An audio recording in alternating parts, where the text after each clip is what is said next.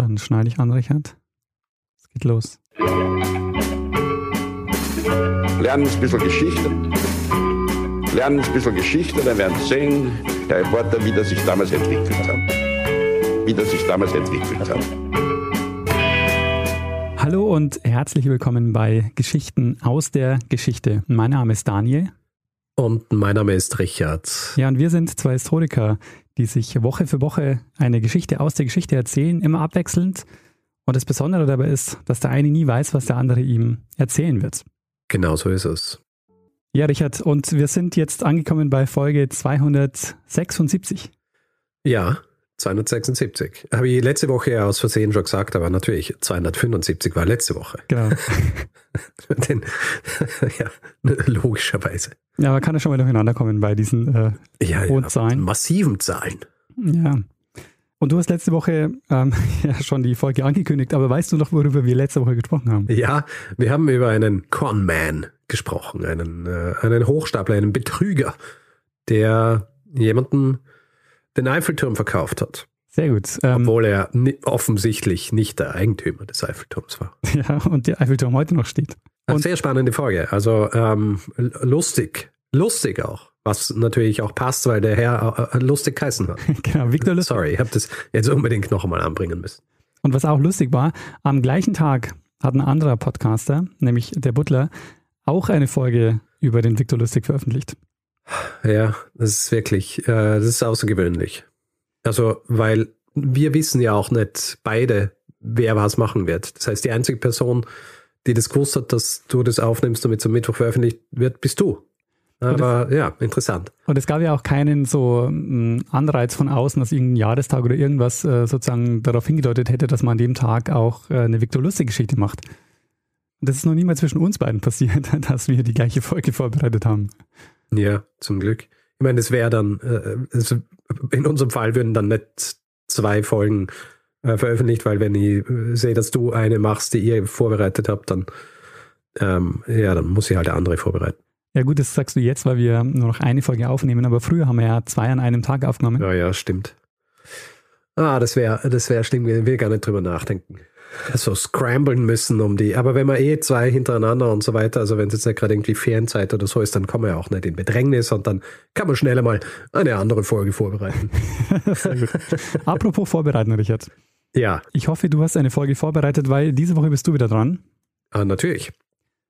Und äh, ich, ähm, äh, genau, oh, wir leiten ja das neue Jahr ein. Oh, ja, neues Jahr, Neues Jahr. Ähm, 2021. Ich, ich sag nichts. sehr gut. Weißt was? Keine, keine Wünsche oder sonst wie. Einfach sagen- lass es kommen. Genau, wir sagen nichts und machen einfach eine Folge. Genau. Richard, starte mal. Gut. Daniel, wir springen ins 14. Jahrhundert. Genauer, wir springen zum 10. Februar 1355. Hm, Sagt dir dieses Datum schon was? natürlich. Ja, und zwar? Hochmittelalter. Nee, Spätmittelalter. ja, aber dieses spezifische Datum sagt dir nichts. Nee. Sehr gut. Der Ort des Geschehens ist eine Bar. Eine Bar. Und diese, äh, eine Bar. Und diese Bar, die steht in Oxford, mhm. der, der berühmten Universitätsstadt in England. Und der Name der Bar ist die Swindlestock Tavern. Und am 10. Februar 1355 feiern in dieser Bar viele Studenten, wie sie es normalerweise auch machen, aber spezifisch feiern hier auch zwei junge Männer. Es wird allgemein überliefert, dass ihre Namen Walter Springhouse und Roger de Chesterfield waren. Mhm. Und diese beiden Studenten, obwohl es ja grundsätzlich eh nicht nötig ist für Studenten, dass sie einen Grund haben, sich zu betrinken, äh, an diesem speziellen Tag gibt es einen Grund, dass sie sich betrinken. Es ist nämlich der Tag der heiligen Scholastica.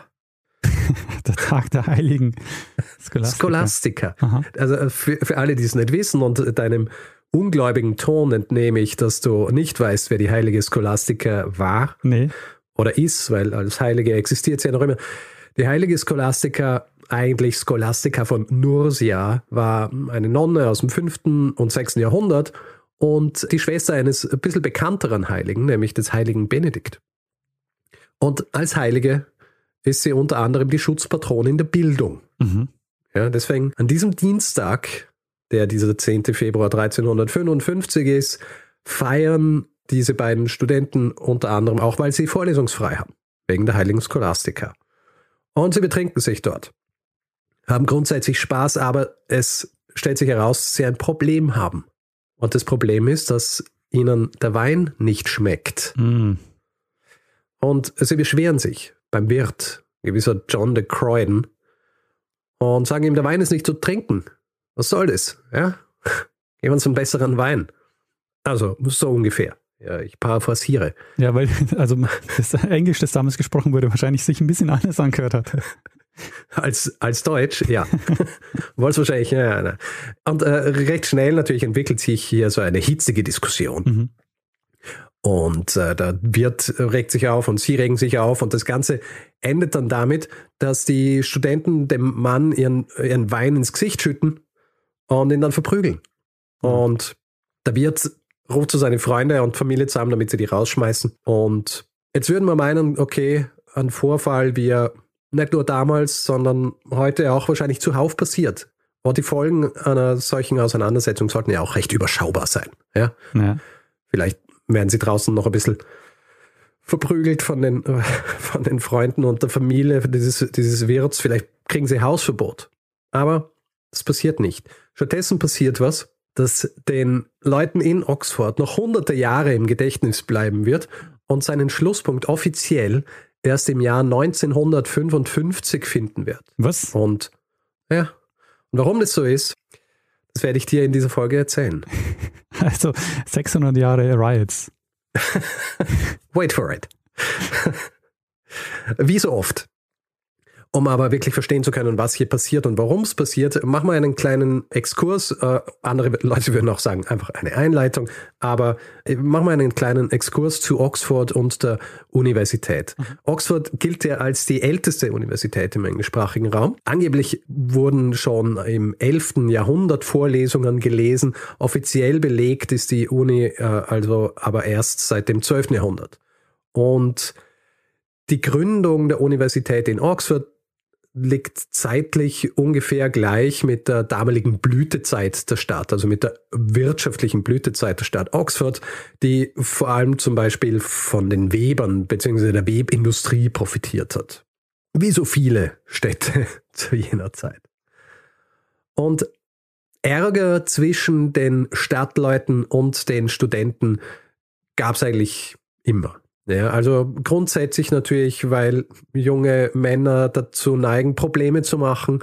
Andererseits auch, weil es in der Anfangszeit der Uni ausgereicht hat, dass sich jemand eine Tonsur scheren hat lassen und dann behaupten hat können, er sei Student. Und ähm, da äh, ganz wichtig, alle Studenten in Oxford zu jener Zeit waren auch Teil der Kirche. Also die Uni war ein kirchliches Konstrukt innerhalb Oxfords. Und wer also aussah wie ein Student, wurde auch für einen Studenten gehalten. Das ist deswegen eben auch wichtig, weil die Kirche ja nicht der Gerichtsbarkeit der Stadt unterlegen ist Ja. oder unterstellt war, sondern nur der Kirche. Und äh, die Kirche in der Stadt war die Universität. Das heißt, wenn es Ärger ge gegeben hat mit den Studenten, dann hat eigentlich nur die Universität sie dafür bestrafen können.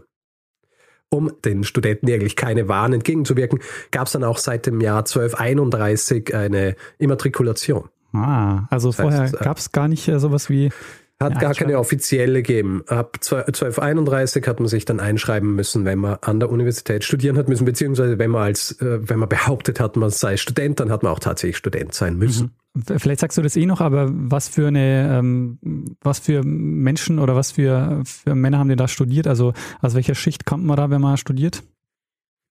Äh, sehr unterschiedlich, aber vor allem die, ähm, die höhere Mittelschicht. Mhm. Da komme ich nachher noch ein bisschen drauf zu sprechen, auf die Leute, die da drin waren und wie die betrachtet worden sind, auch von den Stadtleuten. Deswegen gut, dass du das fragst. Jedenfalls diese Beziehungen zwischen der Stadtbevölkerung und den Studenten beziehungsweise auch den Gelehrten der Universität ist von Anfang an äh, schwierige, so schwierig zum Beispiel auch, dass regelmäßig Leute getötet werden. Zum Beispiel im Jahr 1209 werden zwei Studenten gelyncht oder hingerichtet. Kommt auf die, auf die Blickweise an in Mhm. diesem Fall. Das ist ein Vorfall und das habe ich sehr interessant gefunden, als ich es gelesen habe, weil das war mir nicht bewusst. Ein Vorfall, der einige Gelehrte dazu bemüßigt, Oxford den Rücken zu kehren und stattdessen in einer 90 Meilen entfernten Stadt eine neue Universität zu gründen. Cambridge. Ah, interessant. Okay, also es war das heißt, Cambridge ist gegründet worden, weil Leute aus Oxford geflüchtet sind, weil sie grundsätzlich einfach Angst gehabt haben um ihr Leben. Mhm. Aber selbst all diese Animositäten und auch dieser Ärger, der immer wieder mal entsteht zwischen Studenten und, und, und Stadtbevölkerung, ist keine Erklärung dafür, was jetzt nach diesem Vorfall am 10. Februar 1355 als nächstes passiert. Es ist nämlich so, jetzt kommen auf Betreiben des Bürgermeisters ein gewisser John de Beaufort, der interessanterweise auch der Inhaber dieser Taverne war, in der sie diese, diese beiden Studenten äh, gesoffen haben. Äh, dieser Bürgermeister, der holt jetzt die Bailiffs der Stadt, also die Gerichtsbevollmächtigten, wenn man so will, mhm. die zu den Studenten gehen und sagen, sie sollen sich äh, entschuldigen und die Sache wieder gut machen. Aber die beiden, weil sie ja auch wissen, dass sie nicht ihnen unterstehen, sondern eigentlich nur der Kirche, äh, weigern sich. Also wendet sich dann der Bürgermeister direkt an den Chancellor der Universität, also quasi den Rektor oder auch äh, Universitätskanzler. Dieser Chancellor ist ein gewisser Humphrey de Charlton und er sagt zu ihm, er soll sich um diese beiden kümmern. Er soll schauen, dass sie Buße tun, auf welche Art und Weise auch immer, oder wieder gut machen für diesen, für diesen Wirt in der, in der Swindlestock Tavern. Aber anstatt diese beiden Studenten zur Rechenschaft zu ziehen, wie sich der Bürgermeister eigentlich erwartet hat, tut der Rektor einfach nichts. Im Gegenteil, es wird noch viel schlimmer. Andere Studenten nämlich, die kriegen mit, dass hier diese, diese beiden Studenten eigentlich bedroht werden und dass es eigentlich schon ein bisschen brenzlig wird für sie. Und deswegen läuten sie die Glocken der St. Mary's Kirche. Und die St. Mary's Kirche, die ist äh, im Zentrum der Universität. Also ist mhm äh, als erstes gebaut worden für die Universität und um diese Kirche herum ist dann auch so die Universität entstanden. Jedenfalls, sie läuten diese Glocken, um andere Studenten aufmerksam zu machen, dass sie kommen und helfen und tatsächlich findet sich dann äh, am Meute an 200 Studenten ein, die sich quasi schützend um die beiden Störenfriede, Springhouse und Chesterfield scharen, um sie auch vor der aufgebrachten Meute der Bürgerinnen und Bürger zu schützen, die jetzt auch zusammengekommen sind. Und sie attackieren dann auch so ein bisschen die Anwesenden, unter anderem auch den Bürgermeister. Der Rektor selber, der auch vor Ort ist, der, der flüchtet, der verabschiedet sich jetzt Nach von Cambridge. dieser Szenerie. Bitte? Nach Cambridge? noch nicht. Ihm wird es wahrscheinlich zu, zu heiß und noch ein bisschen mehr Aufregung löst sich dann aber diese gesamte Versammlung auf. Also, wenn wir meinen, gut, ein bisschen Ärger hier, aber beruhigen sich alle wieder. Äh, nachdem diese Folge jetzt erst äh, ungefähr zehn Minuten lang ist, weißt du natürlich, dass es das noch nicht war. Nee, weil es dauert 600 Jahre lang, das weiß ich ja jetzt schon. Stimmt, da habe ich entsprechend eingeleitet. Am nächsten Tag passieren nämlich zwei Dinge. Einerseits reitet der Bürgermeister in die nahegelegene Stadt Woodstock. So jetzt nicht dieses Woodstock ist, das alle kennen. Ja? Naja, ist ein falscher Kontinent falscher Kontinent. Und äh, zu jedem Zeitpunkt äh, waren die Europäer noch nicht einmal auf diesem Kontinent. Jedenfalls, er reitet in die nahegelegene Stadt Woodstock. Da gibt es nämlich einen Königspalast und dort ist der König zu dieser Zeit auch gerade. Und dieser König ist Edward III. Mhm. Also er ist dort oder er ist dort? Beides wahrscheinlich, Daniel. Beides. er ist dort und er hat wahrscheinlich auch zeitweise dort gegessen. Braucht man ja. Nahrung. Jedenfalls, dieser König ist Edward III. Kannst du dich erinnern an eine Folge, in der Edward III. schon mal vorgekommen ist? Edward III., warte mal, das muss dann wahrscheinlich ähm, Chrissy oder so gewesen sein. Ah, sehr, sehr gut. Ah? GAG 104, Chrissy, Chronik eines Versagens. Ein so schöner Titel, den ich wieder überlegt habe, dass ich ihn immer wieder gern sage. Aber vielleicht sollte man sagen, es geht um den 100-jährigen Krieg. Richtig. Erste große Schlacht des 100-jährigen Kriegs. 1346, äh, also neun Jahre vor diesem Vorfall. Edward III. mittlerweile wieder zurück in, äh, in England und jetzt eben in Woodstock. Und der Bürgermeister, der reitet nach Woodstock, weil er sich von ihm Unterstützung erhofft. Die andere Sache, die passiert ist, der Rektor hält jetzt seine Studenten an, sich ruhig zu verhalten. Nicht noch mehr Ärger zu verbreiten in der Stadt, weil eben die Balance äh, der, dieses Friedens zwischen zwischen Stadtleuten und Universität ist ohnehin immer, immer ein bisschen schwierig. Die Studenten halten sich aber natürlich nicht dran. Im Gegenteil. Sie fangen an, richtig arge Dinge zu machen, wie zum Beispiel Feuer in der Stadt zu legen. Teilweise in Häuser der, der Stadtleute oder Bewohner und Bewohnerinnen der Stadt einzubrechen und sie zu plündern. Was dann natürlich eine Reaktion provoziert und deswegen rotten sich auch die Bewohnerinnen und Bewohner der Stadt zusammen und jetzt eben auch bewaffnet, unter anderem mit äh, Pfeil und Bogen. Und sie fangen an, diese Studenten und auch die Gelehrten der Universität mit Pfeil und Bogen abzuschießen. Mhm. Und im Zuge dieses Angriffs sterben dann auch schon die, die ersten Menschen. In der Zwischenzeit hat es der Bürgermeister nicht geschafft den König davon zu überzeugen, ihm zu helfen. Warum, werden wir später auch noch genauer ausführen. Allerdings, was er schafft, ist, dass er die im umliegenden Land wohnhafte Bevölkerung gegen die Uni aufwiegeln kann. Angeblich hat es da zwei Männer gegeben, die da wichtig waren, ein gewisser Richard Forrester und ein Robert Lardiner, die helfen ihm dabei, über 2000 Menschen davon zu überzeugen, dass sie jetzt mit dem Bürgermeister zurück nach Oxford ziehen um gegen die Studenten vorzugehen. Mhm. Und angeblich war es so, dass sie, als sie durch die, durch die Stadttore gingen, einen Spruch skandiert haben. Und zwar Slay, Slay, Havoc, Havoc, Smite fast, give good knocks. Was lose übersetzt so viel heißen kann wie Schlachten, Schlachten, Verwüstung, Verwüstung, schlagt sie schnell tot, verteilt gute Schläge. Okay. also ein bisschen aggressiv. Einigermaßen aufgebracht, ja. ja. Und irgendwie ja zeigen, dass das Ganze jetzt höchstwahrscheinlich so richtig eskaliert und das tut es dann auch.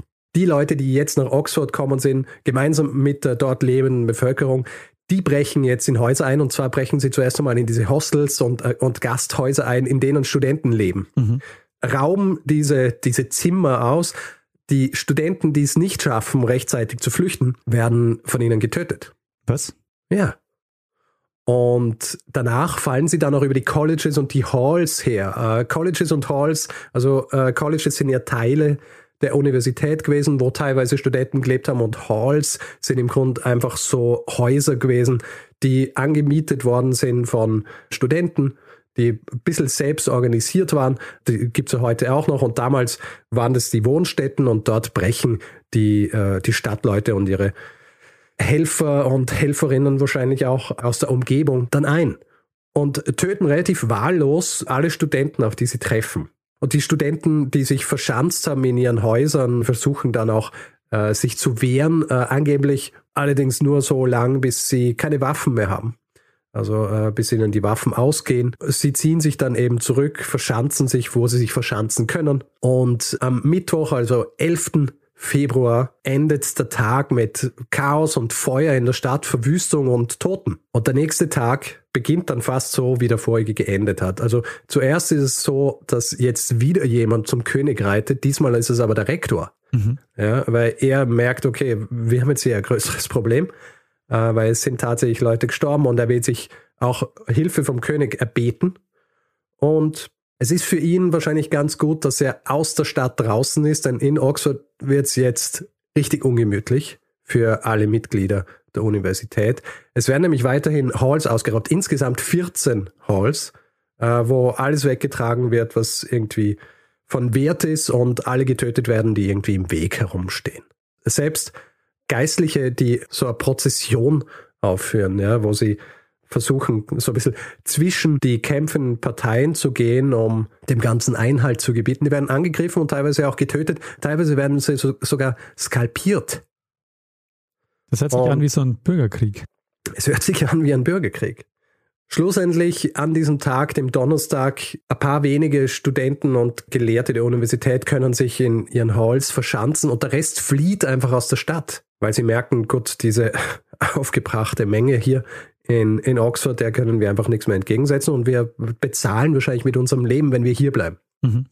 Und ja, am Ende des dritten Tages dieses Aufruhrs, am 12. Februar 1355, sind 30 Stadtbewohner gestorben und über 60 Mitglieder der Universität.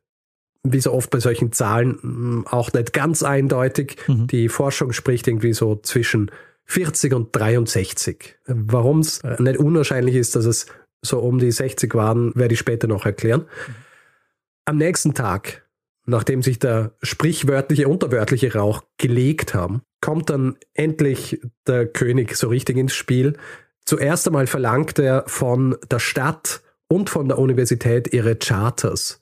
Also diese Charters, die sind im Grunde diese Urkunden, die darüber aussagen, welche, welche Rechte und welche Pflichten die Stadt und die Uni haben. Ja, also ohne diese Charters oder äh, Charters können äh, im, im Deutschen jetzt können sie eigentlich nicht agieren. Das heißt, sie, sie geben dem König diese, diese Charters in die, in die Hand mehr oder weniger und geben damit auch ihr Schicksal in die Hände des Königs. Also das heißt, diese Charters sind quasi, ähm, damit verteilt der König Privilegien. Genau. Also in diesen Charters sind die, die Privilegien festgeschrieben der Stadt und der Universität. Und er nimmt die an und was glaubst du, wer kriegt seinen Charter zuerst zurück? Ähm, der Bürgermeister. Falsch. Die Uni.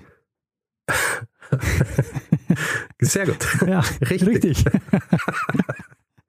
ja, die Uni kriegt es äh, zuerst zurück. Kannst du dir vorstellen, warum? Ja, die Uni ist wichtiger für den König, weil die mit der Kirche verbandelt ist. Äh, richtig. Also grundsätzlich ist es so, Edward III. weiß natürlich, dass ein, ein funktionierender, ein funktionierendes Königreich das kann nur existieren mit, mit Leuten, die lesen und schreiben können, die auch ähm, den Staat unterstützen können, die Verwaltung unterstützen können, etc. Und deswegen ist für ihn natürlich die Universität sehr wichtig. Er ist für ihn wichtiger als die Stadt Oxford, weil die Stadt Oxford hat für ihn ja nicht wahnsinnig viel zu bieten, außer dass es eine weitere Stadt ist. Die Universität selber, da weiß er, da kann man dann die Gelehrten raus, die dann in Zukunft seinen Staat unterstützen werden. Also er braucht sie und äh, deswegen ist er ihnen gegenüber natürlich auch besser gestimmt als der Stadt. Und deswegen bekommt die Universität ihre, ihre Charta bzw. ihren Charter nach vier Tagen schon zurück. Der Bürgermeister der Stadt Oxford und auch die Bailiffs, die ich vorhin schon angesprochen haben, werden stattdessen eine Zeit lang nach London in ein Gefängnis gesteckt. Also es ist ganz äh, klar, der König sieht hier schon recht schnell, wer schuld ist an dieser ganzen Geschichte. Mhm. Aber er macht nicht nur das, er erlässt auch, dass kein Mitglied der Universität für irgendwas belangt werden kann, was während dieser drei Tage passiert ist. Interessant. Also weder Raub oder Brandstiftung oder sogar Mord. Er macht es unter anderem auch, damit die, die aus der Stadt geflohen sind, äh, ermutigt sind, jetzt wieder zurückzukehren in die Stadt. Viele trauen sich nämlich noch immer nicht. Und äh, tatsächlich wird es auch einige Monate dauern, bis sie wieder zurückkehren.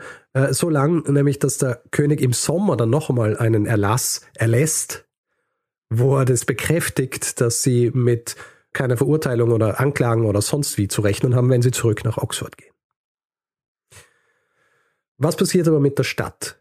Für die Stadt Oxford geht das Ganze nicht so glimpflich aus wie für die Universität. Mhm. Der König hat nämlich nach diesen drei Tagen des Aufruhrs Richter in die Stadt Oxford geschickt, die sich die Lage genauer anschauen sollen. Und weil ich gesagt habe, die Uni bekommt ihr, ihr Charter schon nach vier Tagen zurück.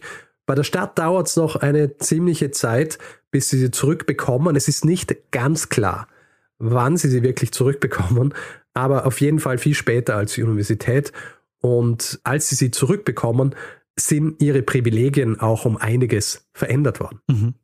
Der König erlässt nämlich am 27. Juni 1355 einen weiteren Erlass. Im Zuge dieses Erlasses überträgt er eine Reihe an Dingen, für die die Stadt eigentlich zuständig war, auf die Universität. Also legt es quasi in die Hände der Universität, gibt der Universität mehr wirtschaftliche und politische Macht.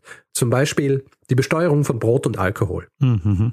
Etwas, was sich Stadt und Universität geteilt haben, liegt jetzt ganz in der Verantwortung der Universität. Aber auch so Dinge wie das Instandhalten der Straßen. Dafür ist jetzt die Universität zuständig, wahrscheinlich weil äh, der König und seine Abgesandten gesehen haben, dass, dass hier die Stadt einfach in einem wahnsinnig schlechten Zustand ist und er sagt, die Universität ist jetzt dafür zuständig. Ansonsten kriegt auch dieser Chancellor und damit eben auch die Universität mehr Macht. Zum Beispiel kriegt die Universität und äh, die Autoritäten der Universität das Recht, Waffen zu beschlagnahmen, wenn es darum geht, dass der Frieden gewahrt werden soll. Mhm. Was vorher eigentlich den Autoritäten der Stadt vorbehalten war. Über diese Beschneidung ihrer Privilegien hinaus äh, wird die Staat auch noch anders bestraft. Und zwar müssen sie 250 Pfund Strafe zahlen. Zusätzlich zum Schadensersatz für all diese Dinge, die im Zuge dieses, dieses Aufruhrs zerstört worden sind. Aber das ist noch nicht alles. Mhm. Der König will nämlich, dass die Stadt diese, diese drei Tage voller Gewalt und Zerstörung nie wieder vergisst. Und darum verfügt er, dass ab nun an jedem Jahrestag dieser Riots die Würdeträger der Stadt, allen voran der Bürgermeister, ohne Kopfbedeckung durch die Stadt marschieren müssen. Mhm. Dabei auch ohne weiteres von Studenten mit Eiern beworfen äh, werden dürfen, ja, oder Tomaten, also jetzt nicht im Jahr 1356, 57 etc., weil Tomaten ja erst später nach Europa kommen sind, aber grundsätzlich dürfen sie beworfen werden und müssen dann eine Messe besuchen und einen Penny pro getöteten Studenten zahlen. Okay. Und laut dieses Erlasses 63 Pennies. Daher geht man auch davon aus, dass es wohl 63 waren. Andere Quellen sagen, dass es 62 waren, die getötet worden sind und ein zusätzlicher Penny einfach noch bezahlt werden muss. Ganz sicher werden wir es nie wissen. Bevor ich jetzt zum Schluss dieser Geschichte komme, möchte ich noch eine Frage behandeln, die du dir wahrscheinlich schon gestellt hast und die sich wahrscheinlich auch unser Publikum gestellt hat. Und zwar, wie kam es dazu, dass das Ganze so eskaliert. Ja. ja. Und ich habe also, mir das tatsächlich als Frage gerade notiert, äh, wieso eskaliert da so diese Gewalt? Kann man das irgendwie erklären? Sehr gut.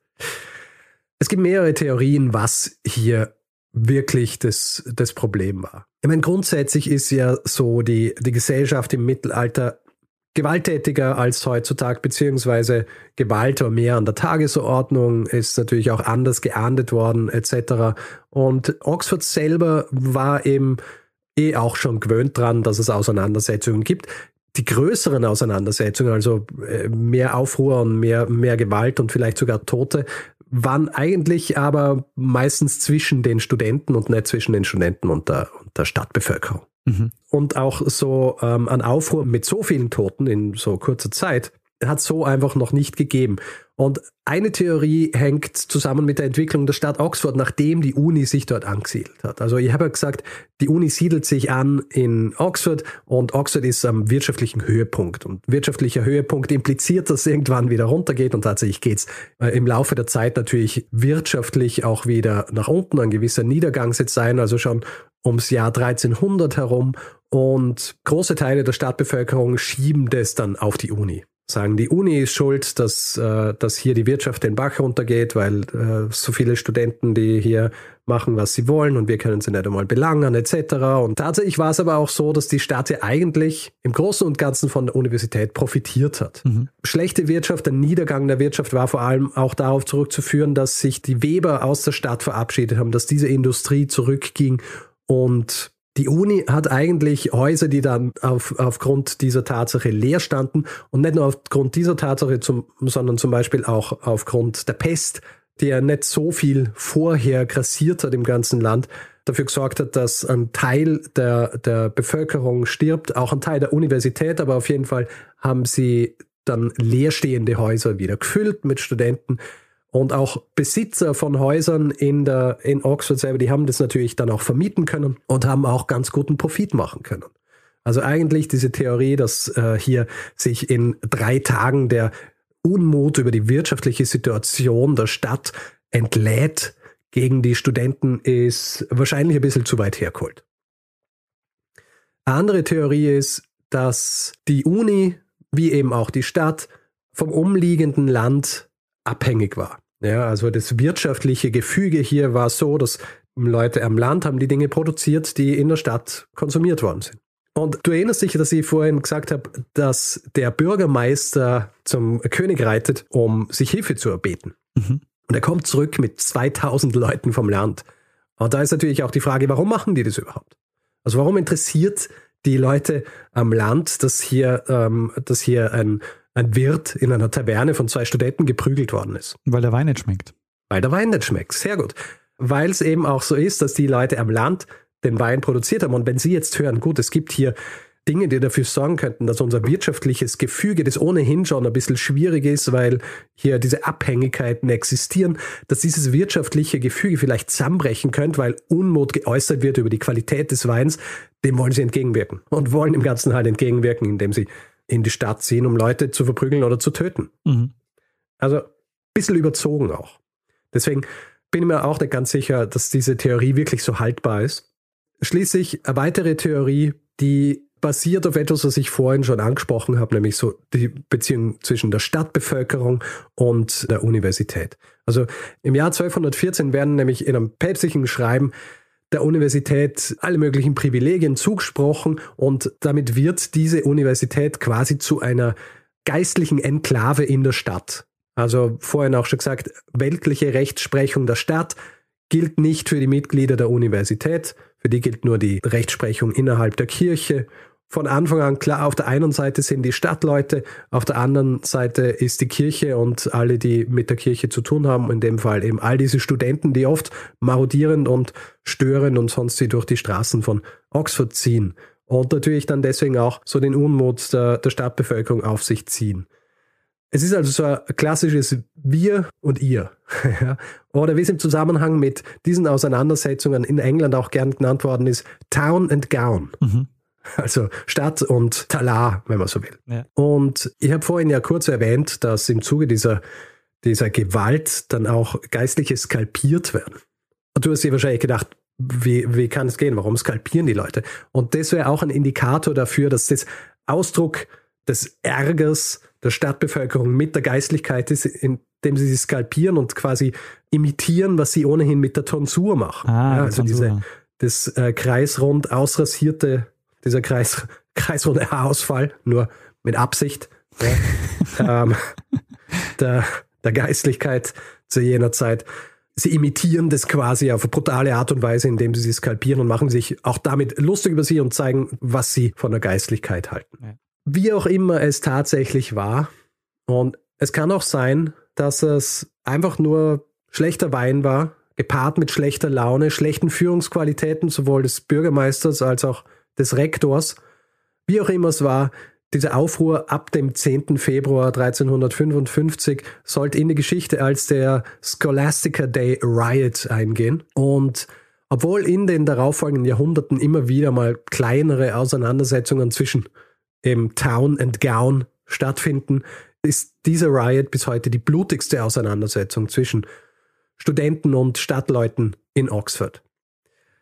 Und in Erinnerung geblieben ist diese Tatsache nicht zuletzt, weil der vorhin erwähnte Marsch, zu dem ja die Würdenträger der Stadt durch den Erlass dieses Königs verdonnert worden sind, dass dieser Marsch tatsächlich jedes Jahr in den darauffolgenden Jahrhunderten stattfindet. Erst im Jahr 1825 weigert sich ein Bürgermeister, an diesem Spektakel teilzunehmen, womit diese Tradition dann inoffiziell ihr Ende findet. Offiziell findet sie ihr Ende erst im Jahr 1955 und im Jahr 1955 wird dieser Erlass des Königs vom britischen Parlament aufgehoben in Kombination mit einem Ehrendoktorat das an den Bürgermeister der Stadt Oxford vergeben wird. Okay, das heißt, der Bürgermeister ist jetzt immer Ehrendoktor der Uni Oxford. Richtig. Aber ähm, also ich finde schon schade, weil das wäre schon eine Tradition, die man aufrechterhalten hätte können, dass der Bürgermeister immer noch ähm, so einmal im Jahr mit, ähm, mit Eiern beworfen wird. das sollten wir beibehalten. Also grundsätzlich glaube ich, um den Frieden zu wahren zwischen Universität und Stadt, ist es wahrscheinlich nicht so schlecht, wenn das, ähm, wenn es einfach nicht mehr durchgeführt wird. Ja, das stimmt schon, aber also mein Gedanke war eher, ich würde es vergleichen mit, ähm, mit Fasching oder mit Karneval. Ja, ich bin ja auch kein Fan von Karneval. Ja, aber es ist, glaube ich, schon, also ich bin jetzt auch kein Fan, mich zu verkleiden, aber ich, ich sehe schon ein, dass man in manchen Gesellschaften so, so ein Ventil braucht. Ja, aber das, äh, darüber lässt sich streiten, würde ich sagen grundsätzlich wäre es besser, offene Gesellschaften zu haben, wo sich nicht sowas anstauen kann, das dann an einem oder zwei Tagen ein Ventil braucht, um entlassen zu werden. Findest du, findest du es wichtig, solche, solche Dinge, wo man einmal im Jahr die Sau rauslassen kann? Also für mich selber nicht, weil ich bin ähm, da eher ausgeglichen, aber ich verstehe, wenn Leute das, äh, das brauchen. So wie immer ab und zu mal Kaiser, und du arbeitest hart, dass man dann, dass manche irgendwie halt sich mal ähm, Party machen müssen in der Nacht oder so. Ja. Work hard, play hard. Ja, genau. ist äh, der schlimmste Spruch überhaupt. Meiner Meinung nach. Ähm, ich bin halt für Balance, ja. Für Zen.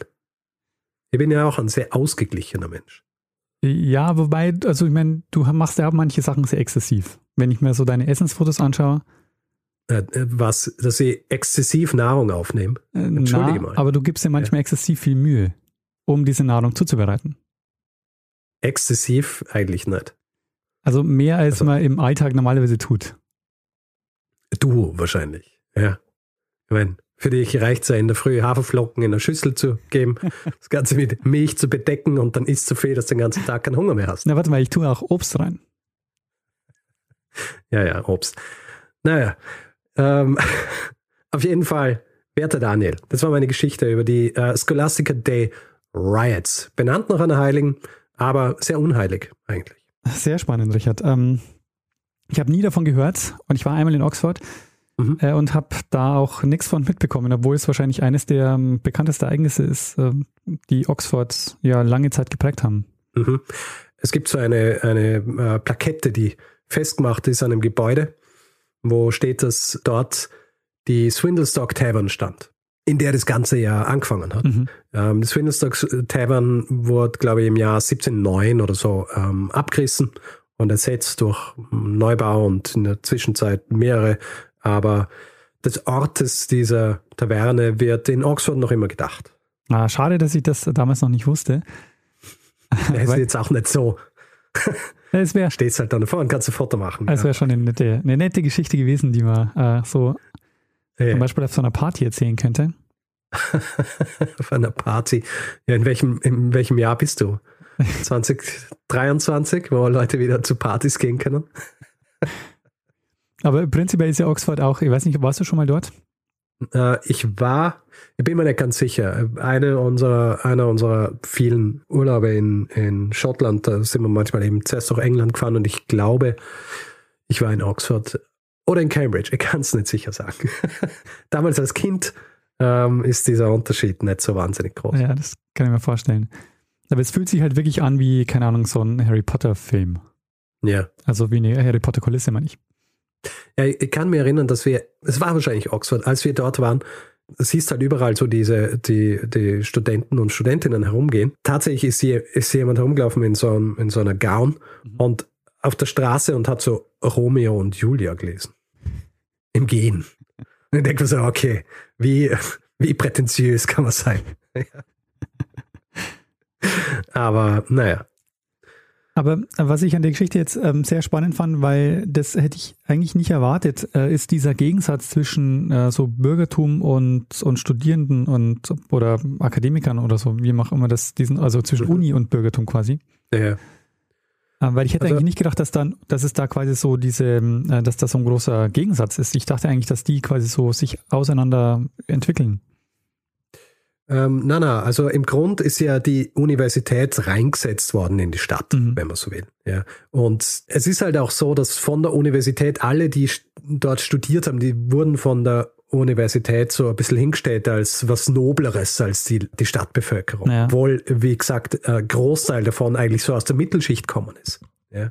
Aber sobald sie Teil dieser, dieser Universität waren, galten sie als was Besseres und das sorgt dann natürlich für entsprechenden Unfrieden ja, naja. gegenüber, gegenüber der Stadtbevölkerung oder Stadtbevölkerung gegenüber der Uni, wenn sie das Gefühl haben, dass hier ständig Leute durch die, durch die Straßen gehen, die sie als was, äh, als was Schlechteres ansehen, hm. ja, was, was weniger Nobles etc. und äh, im Grund sie nur dafür zuständig sind, ihnen ihre, ihre Weinbecher zu füllen, ja, aber ihnen grundsätzlich nie das Wasser reichen können. Naja. Ich finde das interessant, weil es ist auch wieder sowas aus der gegenwärtigen, aus, aus der gegenwärtigen Perspektive für mich, fühlt sich die Uni an wie eine bürgerliche Institution. Mhm. Aber das ist halt einfach ähm, so gegenwärtig. Wenn man nochmal 300 Jahre zurückgeht, dann sieht es halt anders aus. Oder vielleicht sogar 600 ja, Jahre. Ja, ja. Hey, ich meine, du darfst ja nicht vergessen, hm, äh, ich meine, ich habe es auch einige Male jetzt äh, gesagt, das Ganze ist eine kirchliche Institution mhm. gewesen. Du kannst natürlich nicht vergleichen mit einer Universität nach der Aufklärung zum Beispiel. Ja. Deswegen ja, äh, zu jener Zeit. Und natürlich die, die Macht der Kirche war damals ja auch noch größer. Und deswegen hast du natürlich hier oft ähm, ein Machtgefüge gehabt innerhalb so einer Stadt, wo die, wo die Balance halt nicht immer gestimmt hat. Hat natürlich dann auch für solche Unmutsbekundungen gesorgt, wenn man so will, die dann natürlich auch eskaliert haben. Na. Eskaliert sind. Als du eingeleitet hast, die Geschichte mit, äh, mit einer Bar, dachte ich mir, ah, jetzt erzählt er die Geschichte der Bar.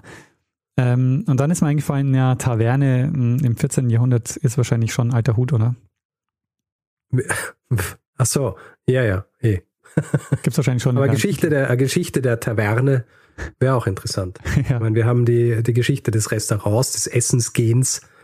Können wir auch mal eine Geschichte der, der Taverne machen. Mal schauen. Das ist dann die Geschichte des Saufengehens. Ja, ich würde es jetzt nicht so krude ausdrücken, ja, sondern Geschichte des äh, gemütlichen Umtrunks. Ah, verstehe. Sehr gut. Ja, und ja? man weiß ja, wozu es führen kann, wie wir hier jetzt äh, gesehen haben. Ja, genau. Ja, gut. Daniel, ja, ähm, eine sehr schöne Geschichte, Richard. Vielen, vielen Dank. Ähm, das ist doch ein würdiger, äh, ein würdiger Start ins neue Jahr. Ja, denke auch. Äh, vielleicht so ein bisschen auch ein, ein, eine Mahnung, ja. Sich nicht über Wein aufregen. Gleichzeitig sich nicht äh, so echauffieren drüber, wenn sich jemand über Wein aufregt. Und äh, wir können alle friedlich miteinander leben. Gut, äh, dann würde ich sagen, machen wir Feedback-Hinweis-Blog, nicht? Jawohl, machen wir das. Gut, wer Feedback geben will zu dieser Folge oder auch anderen, kann es per E-Mail machen, feedback at geschichte.fm, kann das auf unserer Website machen, geschichte.fm, auf Twitter sind wir auch, Username Geschichte.fm, persönlich sind wir auch dort, ich, Stormgrass, Daniel Mestner, auf Facebook findet man uns auch, auf Spotify kann man uns auch hören, wer uns dort folgt, das ist großartig, dann wissen wir, wie viele Leute uns dort regelmäßig hören wollen. Und ähm, wer uns reviewen will, Sterne vergeben etc., was super ist für unsere Sichtbarkeit, äh, kann das überall dort machen, wo man Podcasts bewerten kann, aber vor allem Apple Podcasts oder panoptikum.io. Wer keine Lust hat, diesen Podcast mit Werbung zu hören, hat die Möglichkeit bei Steady einen ähm, Feed äh, sich zu ähm, erwerben für 4 Euro im Monat. Da könnt ihr dann, also wenn ihr da euch anmeldet, bekommt ihr einen Feed, mit dem ihr die Folgen hören könnt ohne Werbung. Das findet ihr unter geschichte.fm slash steady. Außerdem gibt es die Möglichkeit, uns ähm, auch weiterhin auf den anderen Kanälen zu unterstützen. Ihr findet alle Hinweise dazu in den Show Notes dieser Folge und auch aller anderen Folgen. Und äh, ja, wir freuen uns sehr, wenn ihr uns dabei unterstützt, hier weiterhin jede Woche eine Geschichte zu erzählen.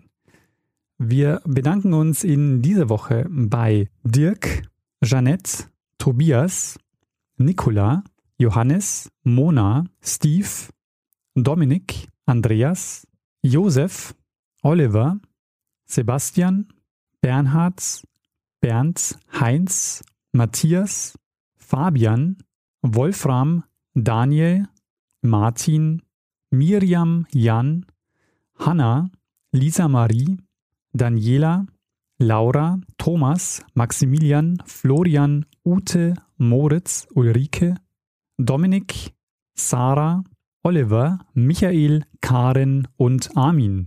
Vielen, vielen Dank für eure Unterstützung. Ja, vielen herzlichen Dank. Tja, Richard, dann äh, würde ich sagen. Ja, machen wir das, was wir immer machen. Dann gehen wir dem einen das letzte Wort, der es sonst auch immer hat. Bruno Kreisky. Lernen ein bisschen Geschichte. Lernen ein bisschen Geschichte, dann werden Sie sehen, der Reporter, wie das sich damals entwickelt hat wie das sich damals entwickelt hat.